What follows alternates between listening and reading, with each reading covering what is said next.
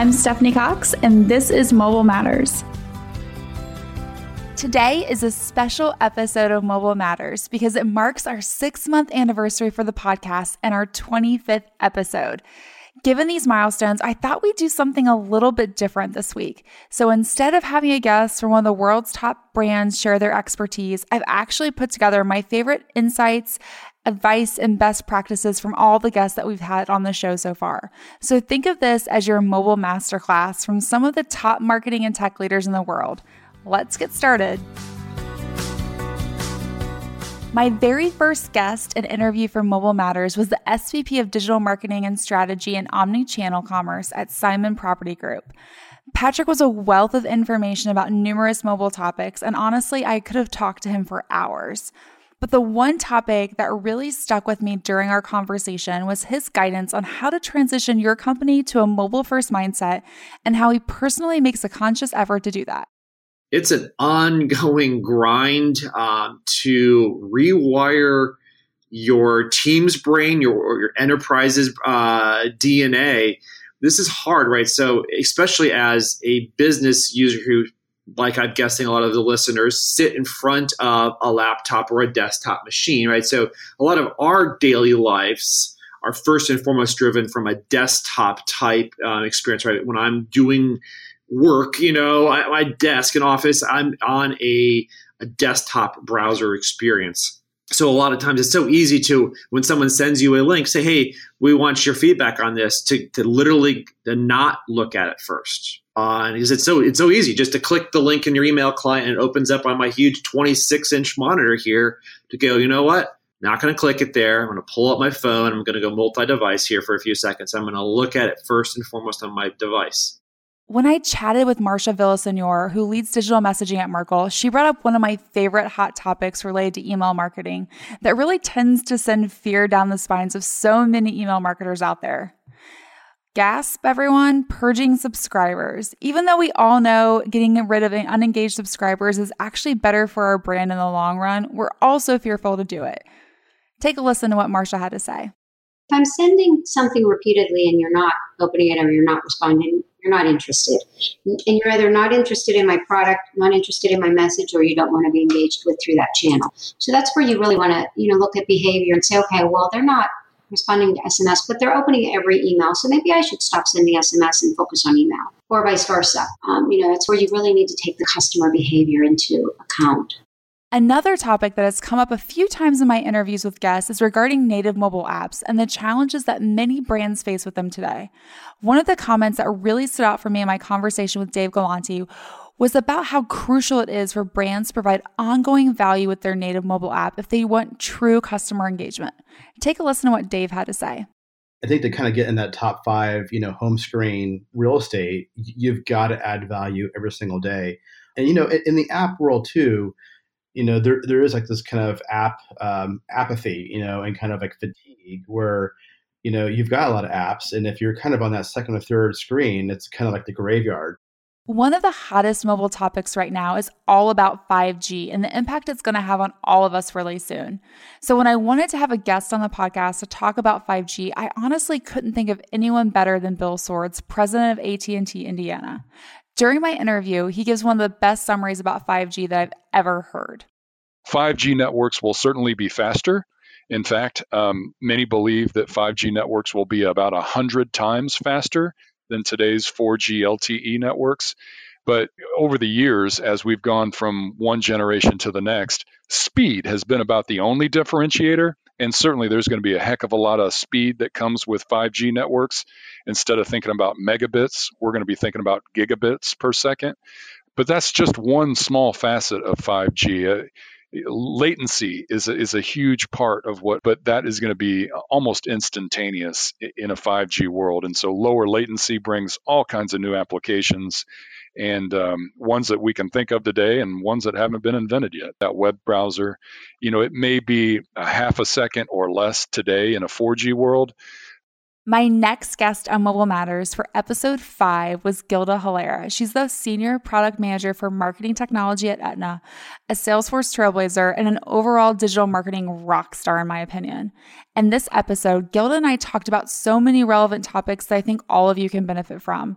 But the one piece of advice that she mentioned that I find most marketers steer away from involves making friends with your legal and compliance colleagues. Here's what she had to say on the subject.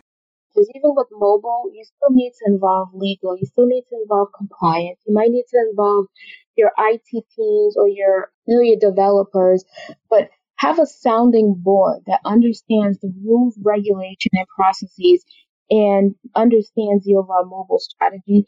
Get them involved early on in order to, for them to help you make the right decision. We've also talked about some of the mega trends influencing technology and how brands will need to engage with consumers. And there was really no better person to have that conversation with than Rob Martens, president of Allegion Ventures and global futurist for Allegion. Seriously, how many times do you get the opportunity to talk to someone whose title is futurist and is tasked with determining what trends are going to majorly impact businesses moving forward? Let's hear what Rob had to say about the major trends and technologies that you need to be aware of today. When you look at trends that are impacting technology going forward, many of them are based on connecting things that historically haven't been connected, such as the IoT. And there's some serious megatrends at work there. Um, you know, sensors are more available and less expensive than they've ever been, and you can see that trending, you know, down in terms of their cost. All of the data that those sensors uh, generate is less expensive to transition through the pipes, if you will, than it has ever been before. And that trend is continuing down. And then the actual tools that are used historically to make dirty data into usable, clean, uh, viable information for people to use, those tools are more accessible and less expensive than they've ever been. So, those three megatrends alone uh, along with mobility, are driving a whole new generation of IoT solutions, even past what we started with just a couple years ago. Occasionally on Mobile Matters, I have the opportunity to chat with a guest that would give me what I like to call a hot take. And I absolutely love hot takes, everyone. More to come on that in a future episode. And Sean Swegman, co founder and chief strategy officer at Demand Jump, definitely had a hot take when he said it might be time for all of us to accept that the marketing funnel is broken. Take a listen. I think what marketers are starting to wake up to is that the funnel is broken. Uh, we, we used to believe, uh, and many marketers still do believe today, that you know the funnel is broken up into four layers, and at the highest level you have awareness, and then you have consideration, then decision, and then a purchase. And so they build campaigns to target users at each layer. But what we've realized is at the bottom of the funnel, you get awareness, consideration, decision, and purchase, right? You get it all. At the top of the funnel, you only get awareness, right? Said another way, uh, if, if you're spending money on awareness campaigns to build the brand, but then when that user is ready to buy, they don't see you, well, you just wasted your spend right? So we believe marketers are kind of waking up to the fact that they have to fill the funnel from a budget standpoint from the bottom up, right? Until they don't have any more, more money. It makes no sense to waste money on, on pure play sort of awareness campaigns for this, just branding for the sake of branding. And while branding is important, it's more important uh, that y- you're branding from the bottom of the funnel all the way up. Now, let's talk near field communication, or NFC for short. You may not be familiar with the name, but I know you're familiar with the technology because it's what powers Apple Pay, and it has the potential for so many other mobile experiences. Let's hear what Tim Daly from NXP had to say about how you should be thinking about using NFC for your business. What I'm worried about is that brands are going to view NFC solely as a marketing channel for their benefit. And if that's the case, then um, rest assured, NFC will not go the way it should go. Um, however, if you offer true value, so value is unique to each person. If you could offer unique value to each person for taking for the very act of taking their phone out and touching it to your product and engaging, then you've got something interesting. And you know, value is relative to each person, It's relative to where you are that moment in time and what you're doing. So if I'm in a supermarket and I'm hell bent on buying 10 boxes of Kraft macaroni and cheese, and you're going to offer me two for one right then and there because I've touched my my phone to your, your your package and I've you know engaged with you, well, that's of value to me at that moment in time. If I'm buying a Nike jersey and I'm going to a game and I touch my phone and I get a VIP ticket upgrade, that's really cool. That's of value. But it, it can't be generic push messaging that's so pre- prevalent in, in marketing and advertising. It's got to be customized, contextual, personalized messaging. Because I said earlier, you, it's through the mobile device. The mobile device knows who I am, it knows where I am, it knows what I like, it knows what I don't like, and plus I can make payments with it. You can harness all of that with NFC. So make sure your messaging is contextual and harnesses that those, those functions. Make it cool, make it personal, make it value added for me. When I had the chance to talk to Taylor Webster from Lowe's, he shared a lot about how they're thinking about mobile strategy at Lowe's and how they're measuring its effectiveness. But one of my favorite parts of our conversation was when he made a point about how crucial it is to remember what industry you're in and what really matters to your customers. In a world full of shiny objects that can be distracting and we all can chase, I think his insight is something we all really need to take to heart. It all starts at, you know, at your your core customer base and then what your industry is. You know, so like, you know, to me, it's this is the way I like to look at it is strip it all away. Like, what is my main purpose here? You know, in my industry for me, Lowe's, it's to sell products and to sell those products. Okay, so what does my customer need? I need like from a digital standpoint, I need to be able to visualize products. You know, so yeah, AR is kind of important to us. You know, because what's the hard thing about selling a product on uh, like Lowe's.com or in an app or somewhere like that is I don't know if it's going to fit. I don't know if it's the right color. You know, it's, it's a nice grill, but I don't want to buy the grill that has, you know, like this mat, a bunch of burners on it and I set it on my patio and now I have no patio left because it's the whole size. You know, it's a, you know, AR has great place for that. And I think we saw a lot of that in retailers coming through this past year with, um, um, the Amazons and a bunch of other folks were really pushing, you know, that, that visualization we, we have that too. We have it um, on our Android platform at the moment. But at the end of the day, our customers ready to think about it in that light, you know, because um, that that is a, a, a, tool that can help a customer close the deal per se or feel comfortable with their they're confident about the purchase that they're making. But you know, we haven't really seen the adoption enough to say that customers are quite ready to use that technology for that purpose. Um, and um, so you know, we scale back, you know, and focus back into the core which is how do we help product information and finding and and information and like and, and actually you know deals and whatever the other content that customers are actually seeking for.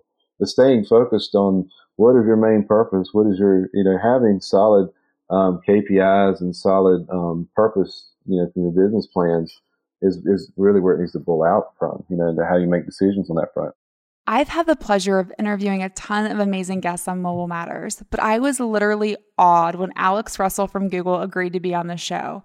He's seen as the father of progressive web apps, which are fundamentally changing how mobile and the web work.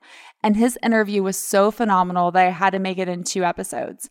Now, let's hear directly from Alex about the genesis of PWAs. You could just say, imagine that all the apps on your phone uh, and increasingly on your desktop were just web apps that is to say, they actually are web apps. You build them and deploy them on the web, uh, but they have that deep system integration. What's the difference between where we have been and what's required to be there? And that that space in the middle, uh, that's what we work on, uh, and that's what uh, Genesis of Progressive Web Apps has been. When I chatted with Spencer Burke, the VP of Growth at Braze, our conversation quickly focused on how brands can drive phenomenal results with their mobile efforts, whether that's through a mobile campaign designed to drive adoption or something like a push notification. Take a listen to Spencer's advice on how you should be thinking about your mobile marketing efforts.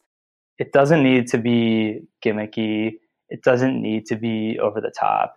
You don't need to overuse humor in what you're doing. I think a lot of people feel like, you know, I'm sending a push notification, I don't have that much space.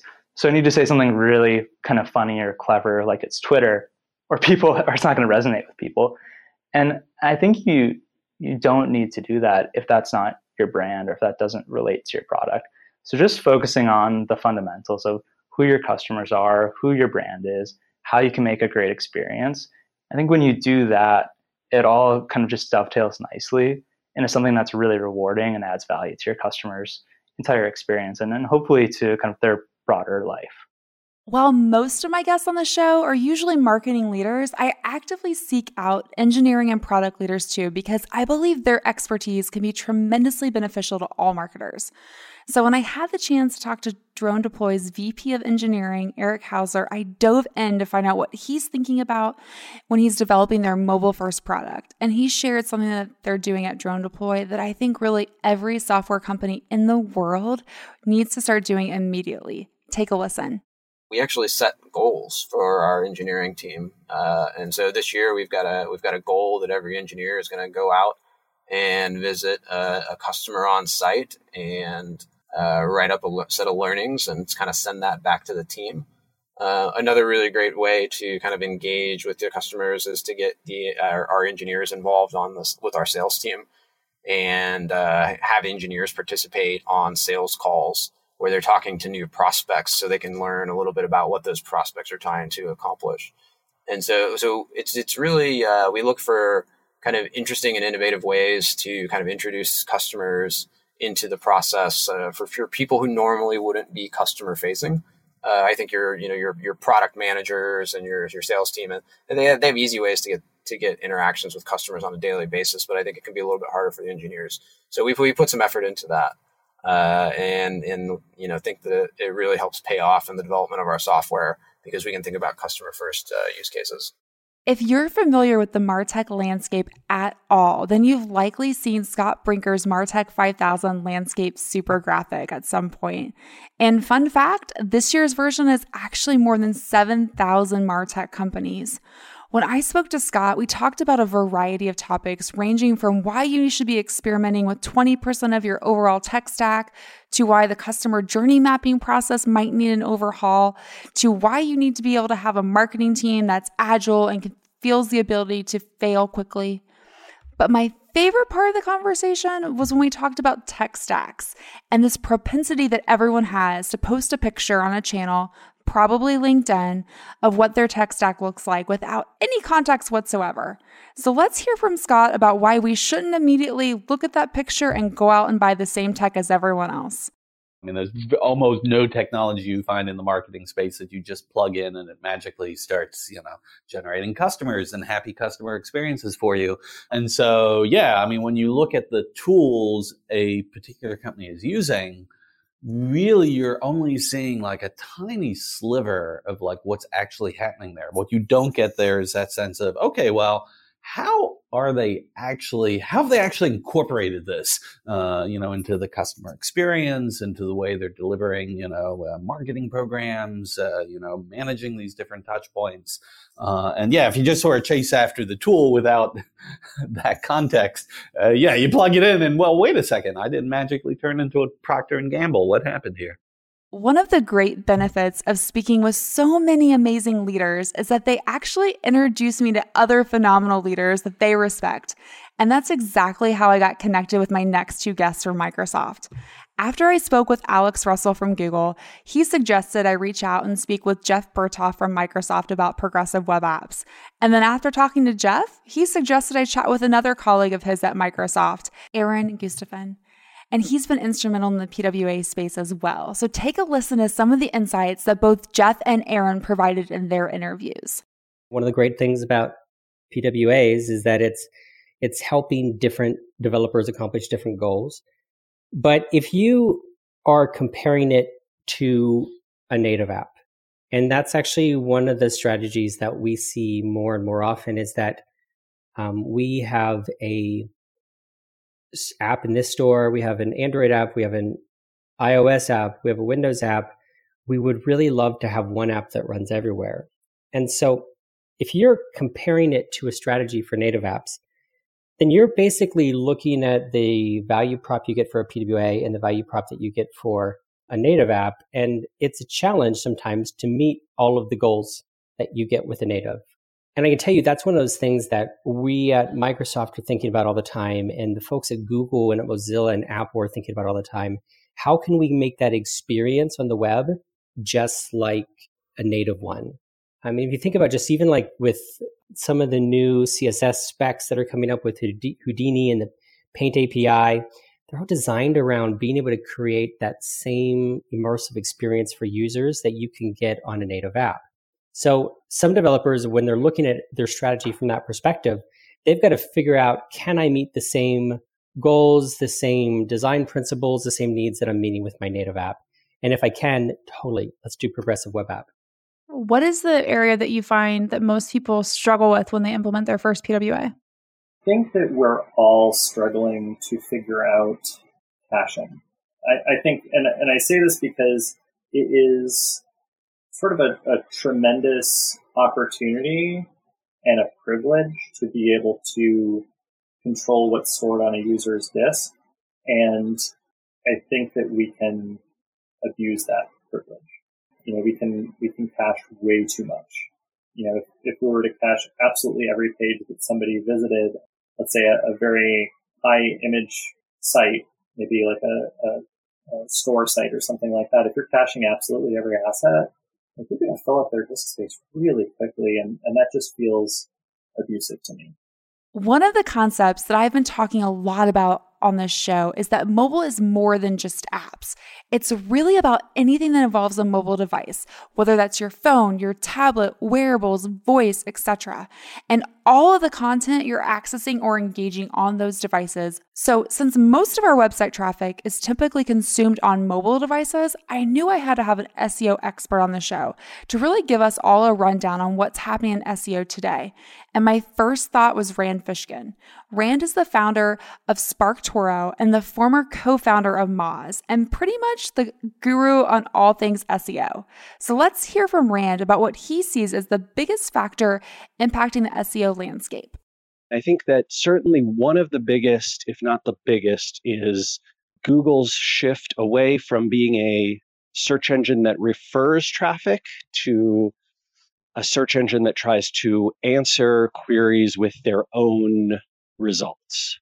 So, you know, in fields like flights, hotels, weather, traffic, lyrics, film and television, medical queries, right? Google is essentially pr- trying to present results that prevent you from clicking on anyone else's website and just let Google themselves answer it or solve that problem for you and and and monetize that problem, right? For for Google. And I think that's been that's been a very effective strategy for them and for their shareholders and it's been immensely frustrating for you know everyone else on the web but that is a reality. And so I think, you know, a lot of marketers and a lot of SEOs have had to compensate with changes in their strategy in terms of diversifying their traffic, targeting keywords and phrases that are likely to still have decent organic click through, investing in paid advertising when Google presents that as kind of the only option above above their own results, or potentially changing their business model to serve you know different audiences different keywords different subjects to deal with that we really can't talk about anything mobile without having a guest share their expertise on how you should be thinking about the user experience. When I talked to Dan Laughlin, Senior Designer of User Experience at IBM iX, he provided so many great best practices about how you should think about structuring your design process so that you can have a wonderful user experience while also accelerating delivery. But my favorite piece of advice he shared has to do with why you shouldn't necessarily celebrate when you launch a new project. Take a listen to what Dan had to say on the subject. There are a lot of um, places that I've worked that celebrate a launch. And while launching is great, I think it's wonderful to be able to track progress because the success of something that has been created isn't defined by it being released out into the wild. It's defined by whether or not it's doing the things it's supposed to do for the business and whether people that use it want to keep using it. So analytics is a great way to measure based on the the KPIs that are defined early as you're setting out to make this thing, having measurements after it's launched and being honest with those measurements, you know, so in, in not just reporting on measurements, but reporting on uh, measurements compared to the goals. So not, hey, we had 300 visitors. Hey, we had 300, but our goal was 2,000. And here are the things we need to change to fix those. So that's one way is just being understanding that things don't have to work perfectly when they're launched. It's an ongoing effort to make them as good as they can be. And it's okay if it's not as good as you thought it would be. Be willing to change quickly. Personally, I have a strong hatred of clickbait headlines. They're my least favorite thing. And one of those regarding marketing is the articles that claim that email is dead. There have been numerous studies that refute this topic, but it seems to be an ongoing headline literally every year. So, when I had the opportunity to speak with the head of research at the Oracle Marketing Cloud Consulting and all around email marketing guru, Chad White, I knew I had to get his perspective on this very topic. I think this is the most ridiculous storyline ever. And I don't know why this storyline isn't dead. You know, this really all started with social media. Uh, started with Facebook, with Sheryl Sandberg and Mark Zuckerberg, and them making pretty disparaging comments about uh, about email and how email is dying as a way of self-promoting. Right? They, they they were kicking email to make themselves look better.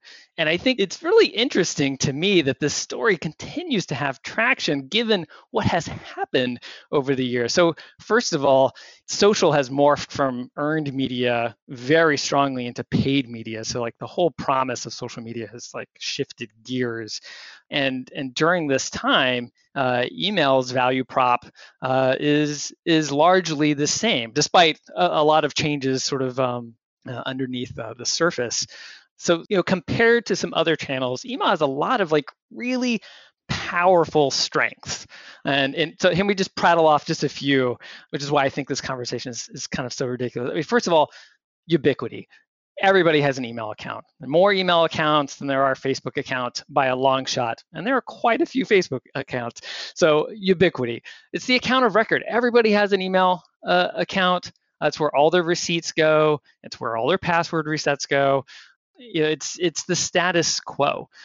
More importantly, and I think this sometimes gets lost in the conversations about other channels, and in particular social, email is the channel through which consumers want to engage with brands.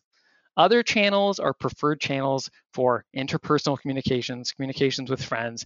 But if you ask people how they want to receive updates, notifications, and other types of messaging from brands, the vast majority of them say email. It has been that way for a decade. It's undisputed that email is the channel through which brand communications are most welcome. I had the great pleasure of conducting three episodes live from MMA Impact which is a global marketing conference hosted by the Mobile Marketing Association. My first interview was with a marketing leader from a historic brand that we all knew and loved when we grow up and that our children interact with every day, Crayola. Take a listen to what Crayola's VP of Marketing Communications and Interactive Platform, Josh Crew, had to say about how we should be messaging consumers.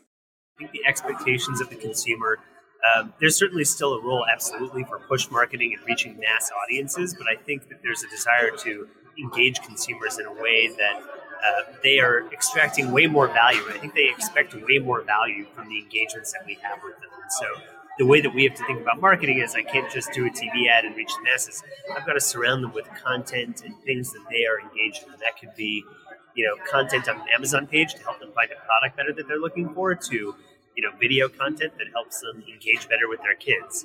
Um, but I think as brands and as digital marketers, that, that's really the biggest push is that I, I, don't just want to throw stuff at the wall anymore. I want to have things that connect with you on a one to one basis that's relevant to you. One of my favorite parts about this show is the chance to chat with other senior marketing and tech leaders. And it's been especially gratifying when that guest is a phenomenal female leader, such as Rochelle Hardigan from GE Lighting. The conversation I had with her at MMA Impact was full of great insights and best practices. And my favorite part of our talk was when she shared about her perspective on failure and why we all have to get comfortable with it. Take a listen. I think we go in with the mindset that it's okay that there are going to be some things that fail. We know that not every tactic and new new shiny object is going to be successful, right? It's there are going to be some that just don't deliver what we thought they would, and that's okay. I think it certainly hurts my heart when it's our, you know, it was a part of my budget that I could have put into something else. But the risk was, what if it turned out great? And sometimes, and quite often, it really does. So it's worth the risk to to put a little bit of investment, a little bit of effort and energy into something new that could turn into something really good. So it hurts, but but it's worth it. It's sort of a good a good hurt. You learn fast Yes. and then pivot. You know, that's a, I think that's a GE tenant, which is you know fail fast and pivot was something that they they said to us many years when I first started. I remembered that one, which was it's good. There's this environment where we go out and learn and test and try things because you don't know what you might succeed in. But if you if it's not working, stop and, and turn around pretty quickly. Just don't linger in it. If you can't tell by now, I love talking to marketing and tech leaders that challenge the status quo and ask the thought provoking questions. And that's exactly what Brent Bolden, VP of Marketing, Media, and Customer Acquisition at Choice Hotels, did when I talked to him at MMA Impact. My conversation with him was full of thought provoking ideas. Take a listen to one of my favorites that he brought up. when I first got into this space, digital marketing was sort of a a niche, if you will. You know, there was traditional marketing, and and uh, digital was a group of subject matter experts that kind of sat off to the side. And and uh, over ten years or so, the entire world has gone digital. I don't even know if digital marketing is necessarily a thing anymore because digital marketing and marketing are one and the same. One of the iconic brands that's really been pushing the envelope on how they think about marketing lately has been Campbell's Soup Company. And their VP of Digital Acceleration, Matt Pritchard, has been leading that charge. During my conversation with Matt, we talked about what he's doing at Campbell's Soup, but really ended up spending a majority of our conversation talking about what it means to be a mobile marketer. And let me tell you, he's got a great perspective on the skill set we all need to be successful in marketing today. Take a listen to what Matt had to say. Yeah, look, I think uh, something I say to my team and to people who embrace the world we're in from a, a modern marketing perspective. I think you need three skills uh, that underpin all of your approach. That's curiosity, passion, and resilience. Because it's not easy. We're trying to change uh, not just a marketing organization, the, the, the organizations that go around marketing. So finance, so HR, so supply chain. So, you know, it, it's a, it, it's a really tiring job at points because you're trying to change a legacy of what's gone before. But I think if you've got passion and curiosity, you know, that gets you some of the way. And I think one of the biggest things, you know, again, if I think about my team, at its highest level, I split it into two things. One is about providing subject matter experts where you don't need to duplicate those resources because you can apply them better off uh, centrally. And then two, to build the skills and capabilities of our marketers in the organization. And I do that through four pillars, uh, the four P's of capability of digital, I call it. One, they are people, people capability, process capability, partner capability, and platform capability. So it's not just about getting the best platforms, because if you haven't got the right people skills, no one's going to use the platforms. Likewise, there's no point having everyone bought in as modern marketeers and then not having the right partners or the right platforms to go after it. So I think the hardest for people like me is to balance out not what you can do, but what you should do in, in a in a, a strategic way and paint that roadmap so that everyone understands what they're working towards. But at the heart of it is understanding the consumer better than anyone else and then engaging with that consumer in the best way. It has been an absolute pleasure talking to this group of marketing and tech leaders over the past six months. And everyone, we are just getting started. I cannot wait for you to hear from the other leaders we'll have on the show in the coming months. So, if you're loving the content you're hearing each week on Mobile Matters, then please take a minute to rate and review this podcast on iTunes. I would absolutely love to see your feedback. And please follow me on Twitter at Stephanie Cox04. And I'd love to see tweets from all of you about the guests that you want us to have on this show in the coming months. I'm Stephanie Cox, and you've been listening to Mobile Matters. If you haven't yet, be sure to subscribe, rate, and review this podcast. Until then, be sure to visit lumavate.com and subscribe to get more access to thought leaders, best practices, and all things mobile.